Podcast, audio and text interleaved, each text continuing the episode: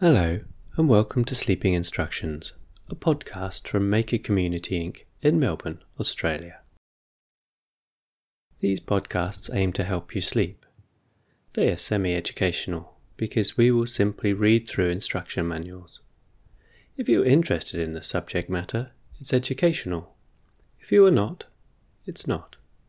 Either way, instruction manuals tend to be boring, and we will just read through them and you can fall asleep learning something new, or otherwise. If you have been enjoying these podcasts, please consider giving us a review or sharing with your friends. In this episode, we continue with the Model T Ford Instruction Manual, copyright 1919, by the Ford Motor Company. The Ford Muffler. Why is the muffler necessary? The exhaust, as it comes from the engine through the exhaust pipe, would create a constant and distracting noise, were it not for the muffler. From the comparatively small pipe, the exhaust is liberated into the larger chambers of the muffler, where the force of the exhaust is lessened by expansion and discharged out of the muffler with practically no noise. The Ford muffler construction is such that there is very little back pressure of the escaping gases. Consequently, there is nothing to be gained by putting a cutout in the exhaust pipe between the engine and the muffler. How is the muffler disconnected? Disconnect the exhaust pipe from the motor by unscrewing the pack nut and remove the bolts which hold the muffler to the frame. After the muffler has been disconnected, it can be disassembled by removing the nut at the rear end. The running gear. What care should the running gear have? In the first place, it at all times should have proper lubrication.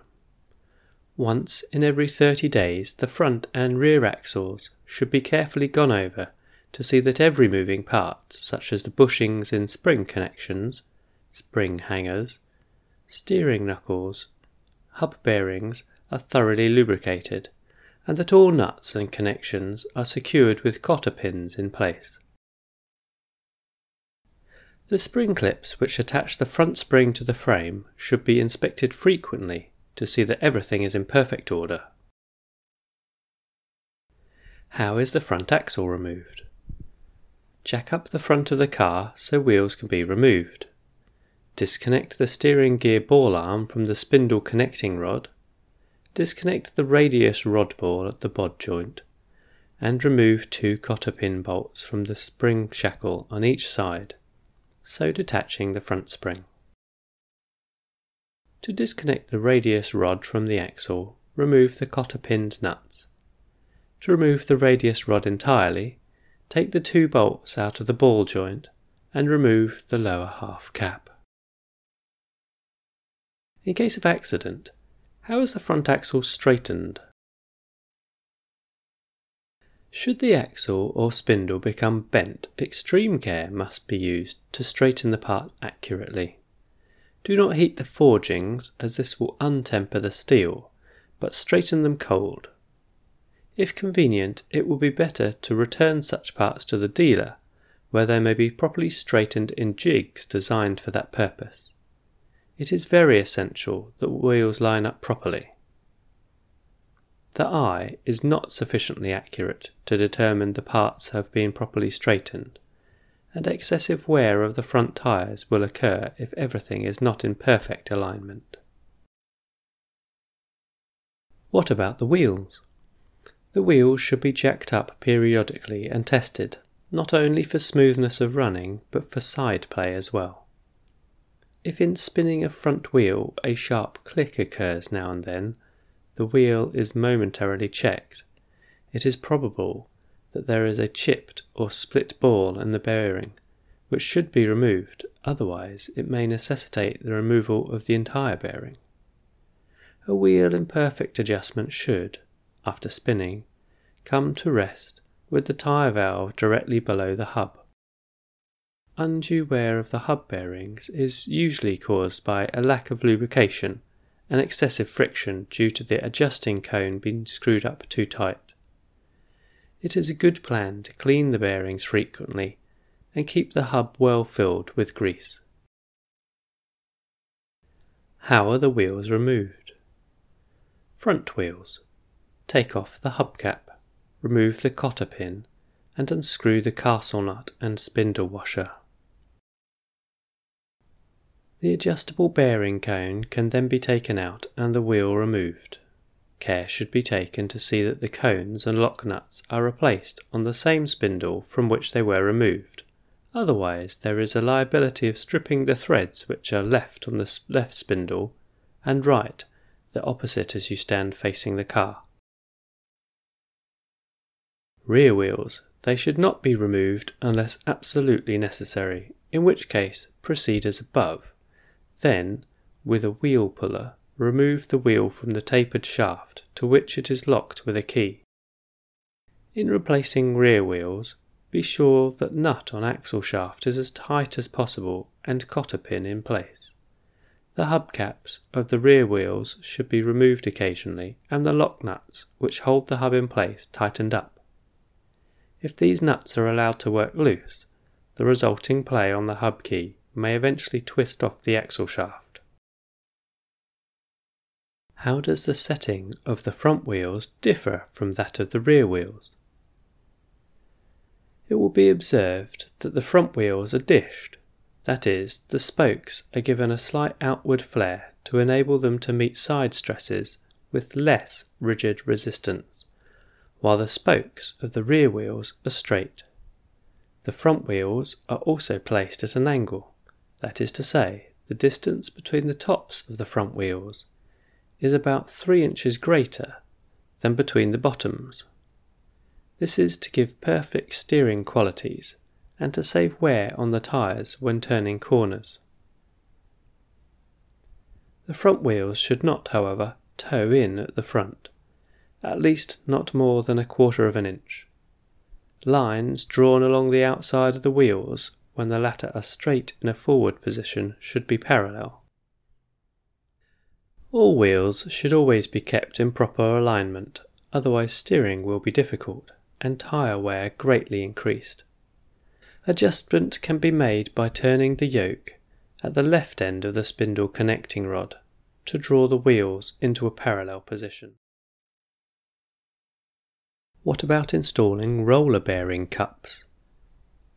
Whenever it is necessary to install roller bearing cups, either in changing over from ball bearings to roller bearings or in replacing worn cups. The work should be done by a dealer or garage which has the necessary equipment for this work. In order to avoid excessive wear of the bearings, it is essential that the cups be fitted absolutely true, and this is practically impossible without the use of special equipment. How are the roller bearings installed? First, pack the hub full of clean, good quality cup grease. Take the inner cone with its rollers and pack it with grease, filling all of the space around and between the rollers. Then place the inner cone in the larger cup. Next, drive the dust ring with the felt washer into the inner end of the hub so that it is flush with the end of the hub. Place the wheel carrying the inner bearings with the dust ring on the spindle. The inner cone is a one thousandth fit, or, in other words, a slip fit on the spindle. It is never necessary to force the cone onto the spindle, as the cups are forced into the hub. Pack the outer or threaded cone and rollers with cup grease, filling all the space between the rollers as was done with the inner cone. The cones are made up in right and left hand threads to correspond to the threads on the spindles. Care should be taken that a right hand threaded cone is not forced onto a left hand threaded spindle.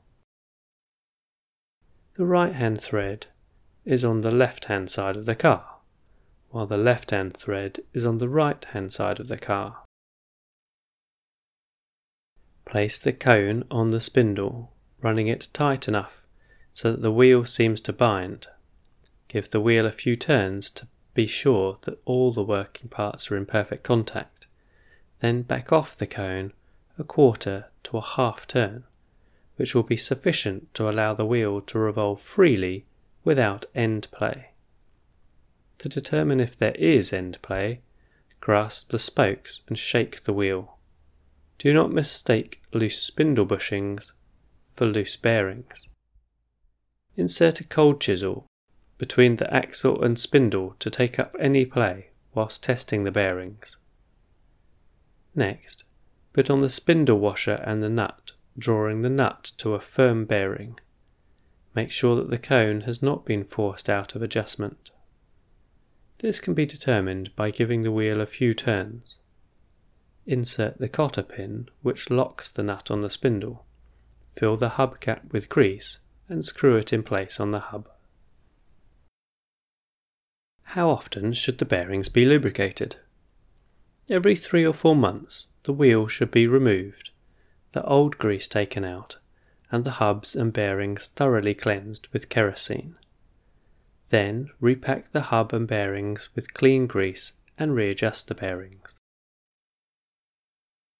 What care do the springs need? The springs should be lubricated frequently with oil or graphite. To do this, pry the leaves apart near the ends and insert the lubricant between them. Whenever a car is given a general overhauling, the springs should be disassembled and the leaves polished with emery cloth, afterwards packing them with graphite when reassembling. Rust can be prevented from accumulating on the springs by painting them when necessary with a quick drying black paint. You will find that these suggestions, if carried out, will not only improve the riding qualities of the car, but prolong the life of the parts as well. Should spring clips be kept tight? Yes. If the spring clips are allowed to work loose, the entire strain is put on the tie bolt which extends through the centre of the spring. This may cause the bolt to be sheared off and allow the frame and body to shift a trifle to one side. It is a good plan to frequently inspect the clips which hold the springs to the frame and see that they are kept tight. What about the steering apparatus? It is exceedingly simple and will need little care, except, of course, proper lubrication. The post gears, which are arranged in the sun and planet form, are located at the top of the post, just below the hub of the wheel. By loosening the set screw and unscrewing the cap, after having removed the steering wheel, they may be readily inspected and replenished with grease. To remove the steering wheel, unscrew the nut on top of the post and drive the wheel off the shaft with a block of wood and a hammer. How is the steering tightened? Should the steering gear become loose, that is, so that a slight movement of the wheel does not produce immediate results, it may be tightened in the following manner. Disconnect the two halves of the ball sockets which surround the ball arm at the lower end of the steering post, and file off the surface until they fit snugly around the ball. If the ball is badly worn, it is best to replace it with a new one. Also, tighten the ball caps at the other ends of the steering gear connecting rod in the same manner. If the bolts in the steering spindle arms appear to be loose, the brass bushings should be replaced with new ones. Excessive play in the front axle may be detected by grasping one of the front wheels by the spokes and jerking the front axle back and forth. After the car has been in service two or three years, excessive play in the steering gear may make necessary the renewal of the little pinions, as well the brass internal gear just underneath the steering wheel spider. It is also advisable to inspect the front spring and the front spring perches occasionally to determine whether or not new bushings are necessary to overcome any excessive vibration. The Ford lubricating system. How does the Ford lubricating system differ from others? It is simplified, and there are fewer places to oil. Practically all of the parts of the engine and transmission are oiled by the Ford splash system from the one big oil reservoir in the crankcase.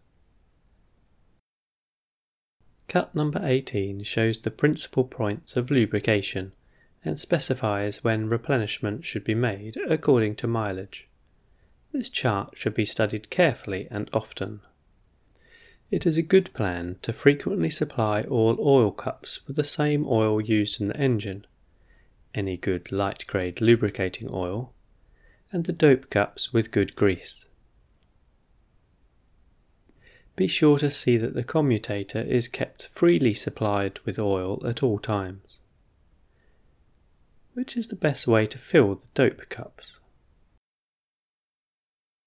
When it is advisable to fill dope cup covers, screw them down, refill with grease, and repeat the operation two or three times.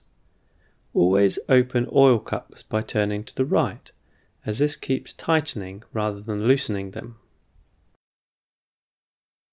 Occasionally, remove front wheels and supply dope to wearing surface. A drop of oil now and then in the crank handle bearing is necessary also on the fan belt pulleys and shaft. The axles, drive shaft, and universal joint are supplied with lubricant when the car leaves the factory, but it is well to examine and oil them frequently. What kind of oil should be used? We recommend only medium light, high grade gas engine oil for use in the Model T motor. A medium light grade of oil is preferred as it would naturally reach the bearings with greater ease, and consequently less heat will develop on account of friction. The oil should, however, have sufficient body so that pressure between the two bearing surfaces will not force the oil out and allow the metal to come in actual contact. Heavy and inferior oils have a tendency to carbonize quickly, also gum up the piston rings valve stems, and bearings. In cold weather, a light grade of oil having a low cold test is absolutely necessary for the proper lubrication of the car. Graphite should not be used as a lubricant in the engine or the transmission, as it will have a tendency to short circuit the magneto. How often should oil be drained from the crankcase? it is advisable to clean out the crankcase by draining off the dirty oil when the new car has been driven 350 miles. Thereafter, it will only be necessary to repeat this operation about every 750 miles. Remove the plug underneath the flywheel casing and drain off the oil. Replace the plug and pour in a gallon of kerosene oil through the breather pipe. Turn the engine over 15 or 20 times so that the splash from the kerosene oil will thoroughly cleanse the engine. Remove the crankcase plug and drain off the kerosene oil.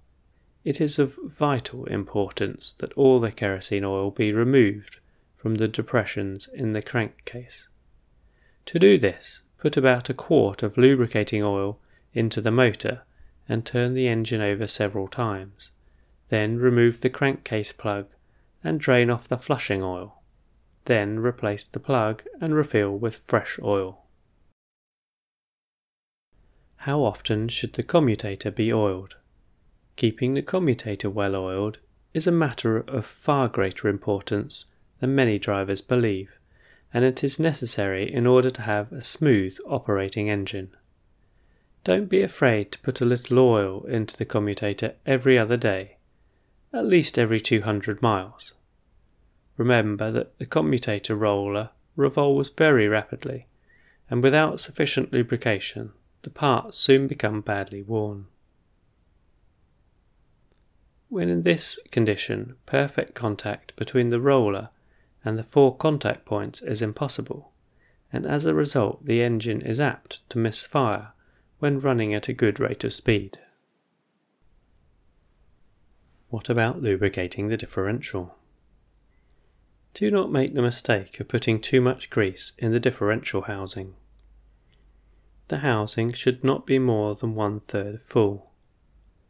The differential is supplied with the required amount of lubricant when the car leaves the factory. The oil plug should be removed about every 1000 miles and more grease added if necessary.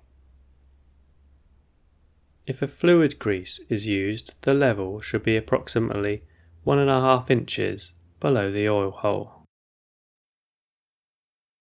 Care of the tyres. How are the Ford tyres removed? First, jack up the wheel clear of the road. The valve cap should be unscrewed, the lock nut removed, and the valve stem pushed into the tyre until its head is flush with the rim. This done, loosen up the bead of the shoe in the clinch of the rim by working and pushing with the hands. Then insert one of the tyre irons or levers under the beads. The tyre iron should be pushed in just enough to get a good hold on the underside of the bead, but not as far as to pinch the inner tube between the rim and the tool. A second iron should be inserted in the same fashion, some 7 or 8 inches from the first, and the third tool the same distance from the second. As a clincher tyre must be pried, wet the clinch. Three levers will come in handy in case of a one man job, and the knee of the driver can be used to good advantage to hold down one lever while the other two are being manipulated in working the shoe clear of the rim. After freeing a length of the bead from the clinch, the entire outer edge of the casing may be readily detached with the hands, and the damaged inner tube removed and patched, or a spare tube inserted. Always use plenty of soapstone in replacing an inner tube. How are casings repaired? Should the casing be cut so there is a danger of the inner tube being blown through it, a temporary repair can be made by cementing a canvas patch on the inside of the casing. Before applying the patch, the part of the casing affected should be cleared with gasoline, and when dry, rubber cement applied to both casing and patch. This will answer as an emergency repair, but the casing should be vulcanized at the first opportunity. To prolong the life of the tyre casings, any small cuts in the tread should be filled with patching cement, an especially prepared plastic sold by the tyre companies. How may tyre expense be reduced? Tyre cost constitutes one of the most important items in the running expenses of an automobile. To get the most service at the least expense, the tyres should be inspected frequently and all small cuts or holes properly sealed or repaired, thus preventing dirt and water working in between the rubber tread and the fabric, causing blisters or sand boils. Tyres should never be run partially deflated, as the sidewalls are unduly bent and the fabric is subject to stresses which cause what is known as rim cutting. The chances of getting a puncture will be greatly reduced by keeping your tyres properly inflated, as hard tyre exposes much less surface to the road than a soft tyre, and also deflects sharp objects that will penetrate a soft tyre. Running a tyre flat, even for a short distance, is sure to be costly. Better run on the rim very slowly and carefully, rather than on a flat tyre. Remember that fast driving and skidding shortens the life of the tyres. Avoid locking the wheels with the brakes. No tyre will stand the strain of being dragged over the pavement in this fashion. Avoid running in streetcar tracks in ruts, or bumping the side of the tyre against the curbing. The wheel rims should be painted each season and kept free from rust. When a car is idle for any appreciable length of time, it should be jacked up to take the load off the tyres. If the car is laid up for many months, it is best to remove the tyres and wrap up the outer casings and inner tubes separately and store them in a dark room not exposed to extreme temperatures. Remove oil or grease from the tyres with gasoline. Remember that heat, light, and oil are three natural enemies of rubber. How is a puncture in the inner tube repaired? After locating the puncture, carefully clean the rubber around the link with benzene or gasoline. Then roughen the surface with sandpaper to give a hold for the cement. Apply the cement to both patch and tube, allowing it to dry for about 5 minutes, repeating the application twice with like intervals between for drying. When the cement is dry and sticky, press the patch against the tube firmly and thoroughly to remove all air bubbles beneath it and ensure proper adherence to the surface. Then spread some soapstone or talc powder over the repair so as to prevent the tube sticking to the casing. Before the tube is put back into the casing, plenty of talc powder should be sprinkled into the latter.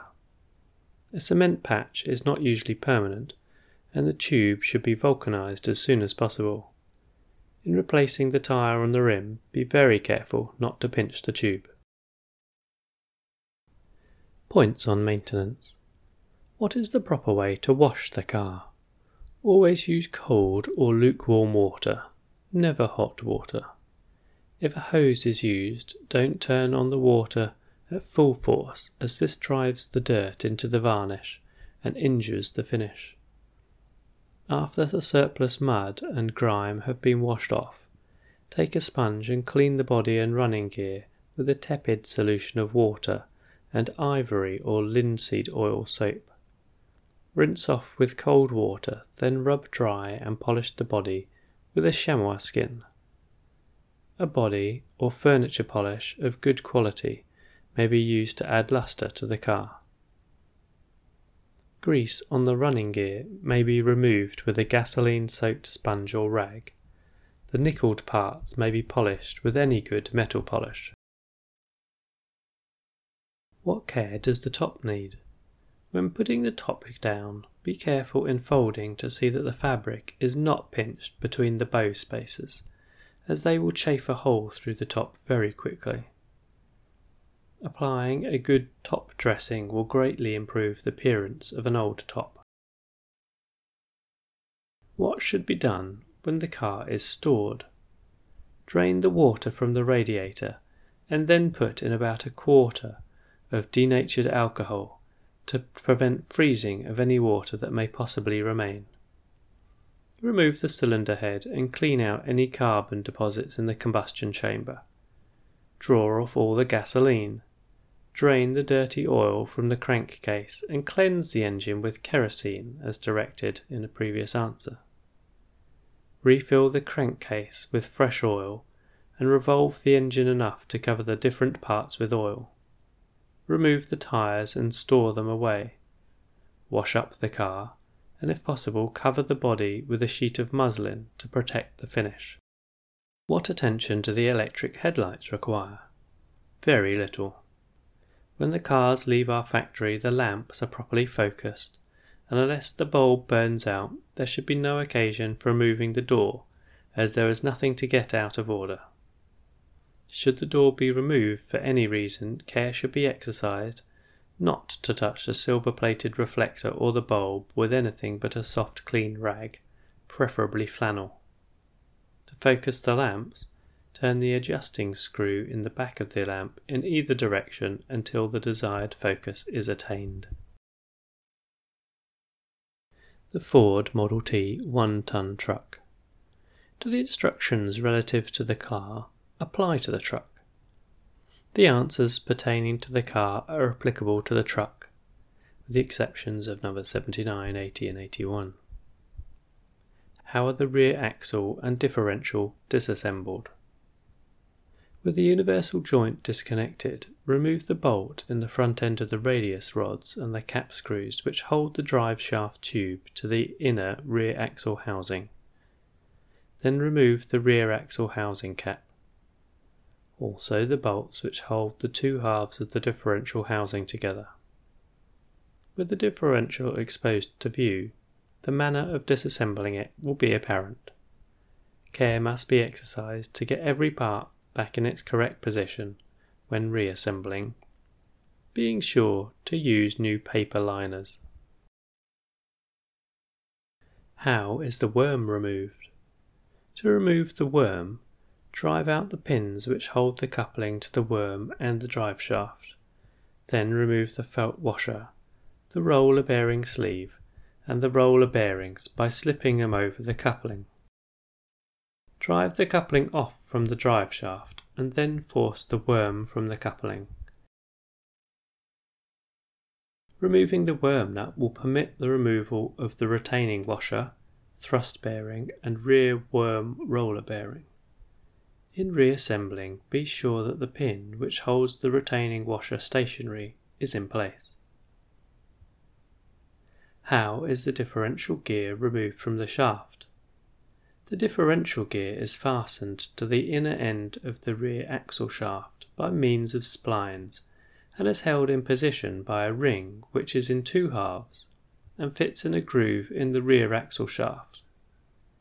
To remove the gear, force it down on the shaft, that is, away from the end to which it is fastened.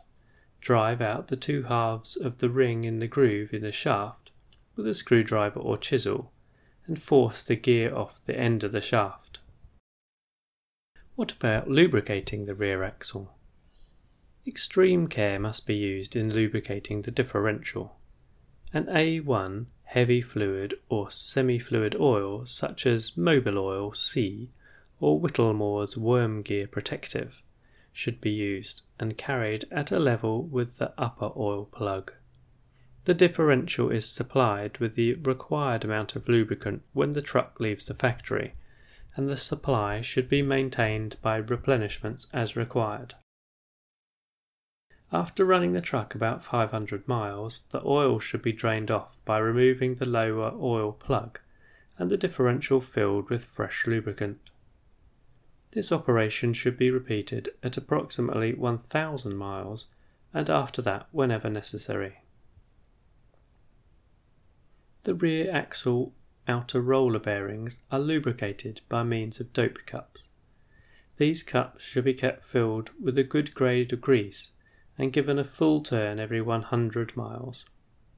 Before putting the truck back in service after the rear axle has been taken down, fill the differential with oil, jack up the axle, and run it for 5 or 10 minutes to ensure proper lubrication of all bearings.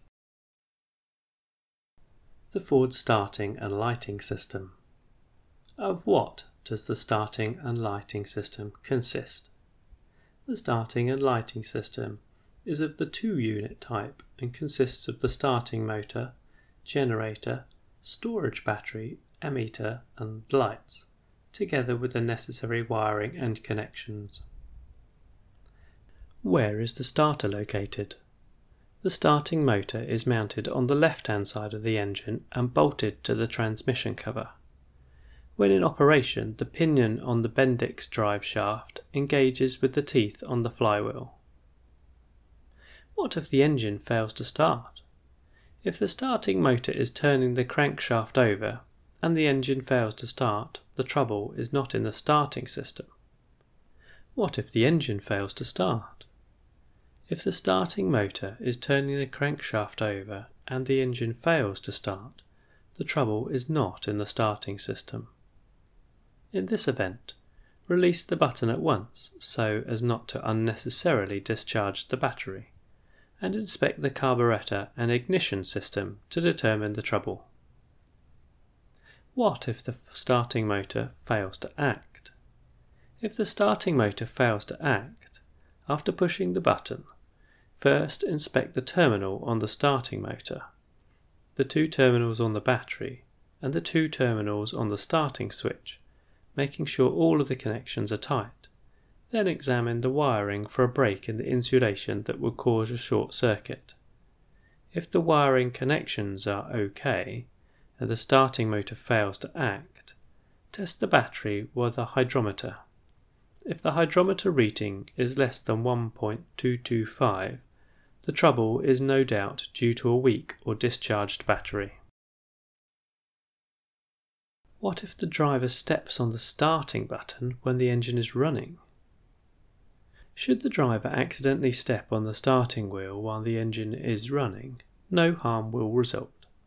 The pinion merely touches the revolving flywheel car once and immediately routes with the threaded shaft out of contact with the flywheel, in the same manner as when it has been disengaged by the engine's starting.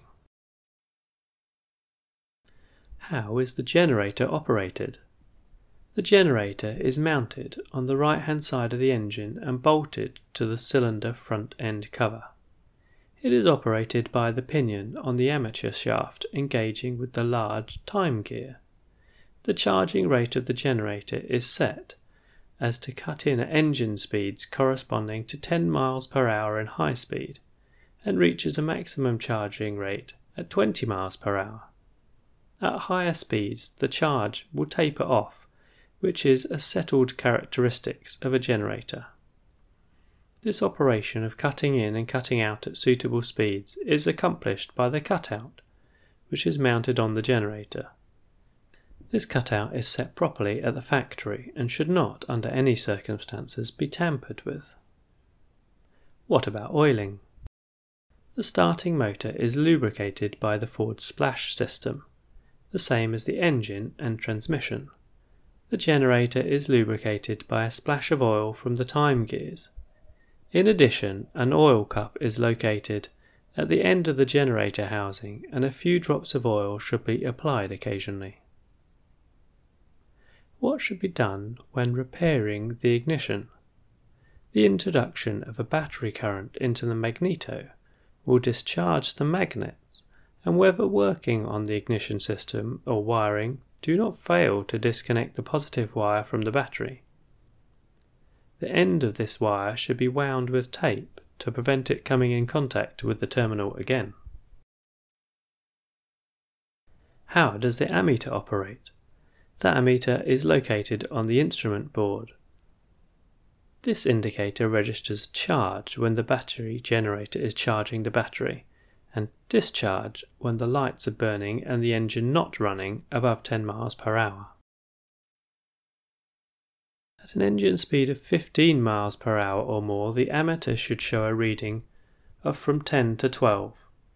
If the engine is running above 15 miles per hour and the ammeter does not show a proper reading, first inspect the terminal posts on the ammeter, making sure the connections are tight.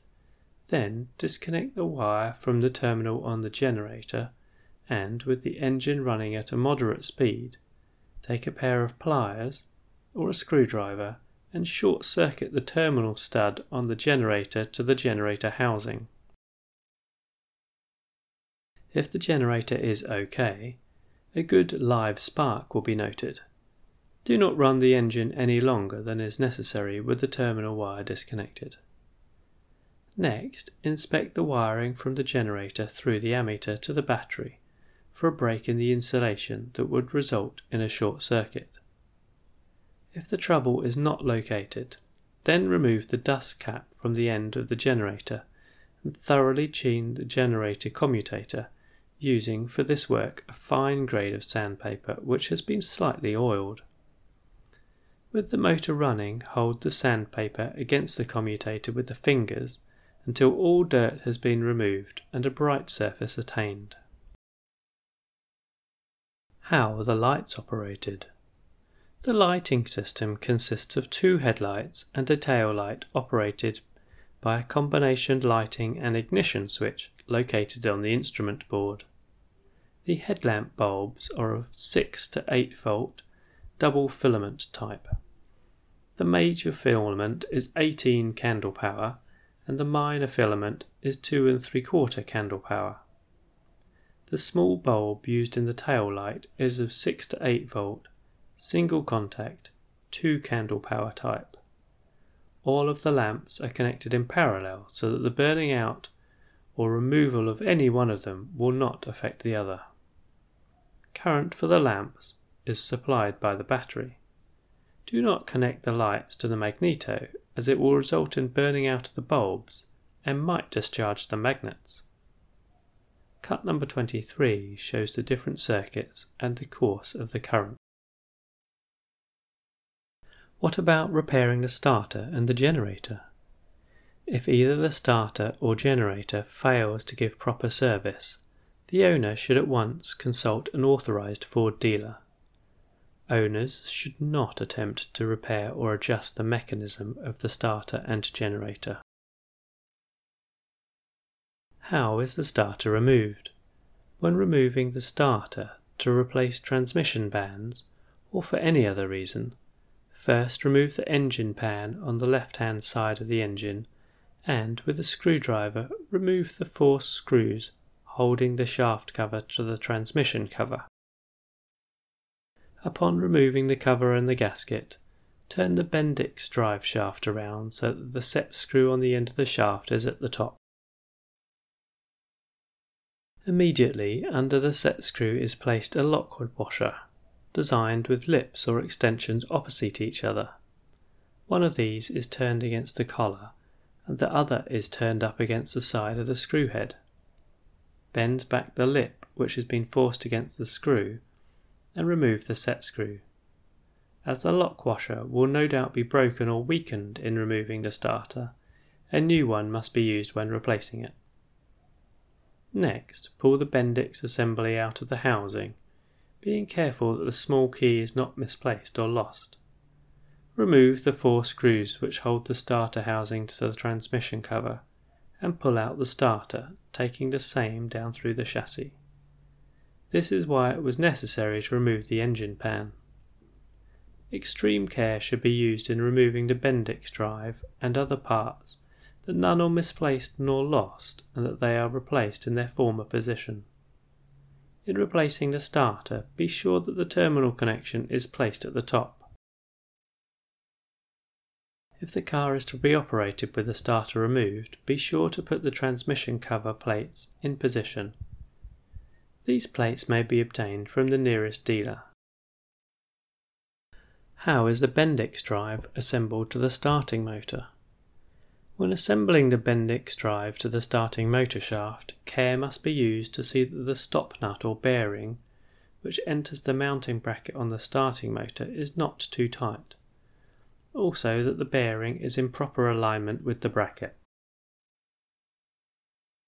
The bearing should be oiled and then fitted so it can be easily turned with the fingers. If the bearing is too tight, it should be dressed down with an oil stone. Too tight a fit will cause the bearing to freeze to the bracket, resulting in serious damage to the starter. How is the generator removed? If it is found necessary to remove the generator, first take out the three cap screws holding it to the front end cover, and by placing the point of a screwdriver between the generator and the front end cover, the generator may be forced off the engine assembly. Always start at the top of the generator and force it backwards and downwards at the same time. Plates may be obtained from the nearest dealer to place over the time gear if the car is to be operated with the generator removed. What should be done when replacing the generator? When installing the generator, the drive pinion must be properly meshed with the large time gear. The generator bracket, that is, the section to which the generator is bolted, is separate from the cylinder block and the meshing of the generator driving pinion with the large time gear can be regulated by use of one or more paper gaskets between the bracket and the cylinder block. The bracket should rest lightly on the crankcase gasket and line up with the face of the time gear case. If these gears are meshed too tightly, a humming noise will result and the generator shaft will be thrown out of alignment. If, for any reason, the engine is run with the generator disconnected from the battery, as on a block test, or when the battery has been removed for repair or recharging, be sure that the generator is grounded by running a wire from the terminal on the generator to one of the dust cover screws in the yoke. Two strands of shipping tag wire may be used for this purpose. Be sure that the connections at both ends of the wire are tight. Failure to do this when running the engine with the generator disconnected from the battery will result in serious injury to the generator. Never ground the generator through the cutout. What type of battery is used? The Ford starting system uses a 6 volt 3 cell battery. How are hydrometer readings taken? Hydrometer readings should be taken about every two weeks to make sure that the generator is keeping the battery charged. To take a hydrometer reading, remove the filling plugs. Next, insert the hydrometer syringe in the filler tube and draw up enough of the solution to float the glass tube inside the instrument. The reading of the scale at the surface of the liquid gives the strength of the solution be sure to return the electrolyte to the cell from which it was taken. Following is a list of the readings with their indications. The second readings apply to batteries used in tropical climates where water never freezes. Readings of 1.275, 1.20 or more indicate a fully charged battery. Readings of less than 1.225 1.13, but more than 1.15, 1.08, indicate complete discharge. Hydrometer tests taken immediately after filling with water and before it has become thoroughly mixed with electrolyte will not show the correct condition of the battery. If the hydrometer reading shows the battery less than one half charged, it should be taken to the nearest authorized battery service station for recharging. Continued operation in a less than half charged condition is injurious to the battery somewhat, as running on a soft or deflated tyre is injurious to the tyre. Before replacing the battery, the cause of the discharge condition should be removed. It may be due to leaks or grounds in the car wiring, or to the electrical system having gotten out of adjustment, so that the battery is not kept supplied with the proper amount of current from the generator. If the reading in one cell is more than 50 points different from the other, it indicates that the cell is not in good order, and the battery should be taken to a skilled serviceman for attention. When should water be added to the battery? Add nothing but pure water to the cells and do it often enough to keep the plates covered at all times. The solution, electrolyte, should be maintained at a level with the bottom of the filling tube. Distilled water, melted artificial ice, and rainwater, if obtained in the open country from a clean slate or shingle covered roof, are generally satisfactory. All water for battery use should be kept in clean, covered vessels of glass, china, earthenware, rubber, or lead. In cold weather, add only immediately before running the engine so that the charging will mix the water and electrolyte and avoid freezing. If for any reason it is necessary to add acid, the battery should be taken to an authorized service station. What care should be given to the filling plugs and connections? Keep the filling plugs and connections tight and the top of the battery clean. Wiping the battery with a rag with a moistened with ammonia will counteract the effect of any of the solution which may be on the outside of the battery. A coating of heavy oil or Vaseline will protect the connectors from corrosion. Keep the battery firmly secured in position if clamps are loose, the battery will shift about in the compartment and will result in loose connections, broken cells, and other trouble. If repairs are necessary, or if the car is to be laid up for the winter, take the battery to a skilled serviceman for proper attention and storage. Do not entrust the battery to inexperienced or unskilled hands. Summary of engine trouble and their causes. Engine fails to start. 1. Gas mixture too lean. 2. Water in gasoline. 3. Vibrators adjusted too close. 4. Water or congealed oil in commutator. 5. Magneto contacts points obstructed with foreign matter. 6. gasoline supply shut off. 7. Carburetor frozen in zero weather. 8. Water frozen in gasoline tank sediment bulb. 9. Coil switched off. Engine lacks power and runs irregularly at low speeds. 1. Poor compression. Account for leaky valves. 2. Gas mixture too rich or too lean. 3. Spark plugs dirty. 4.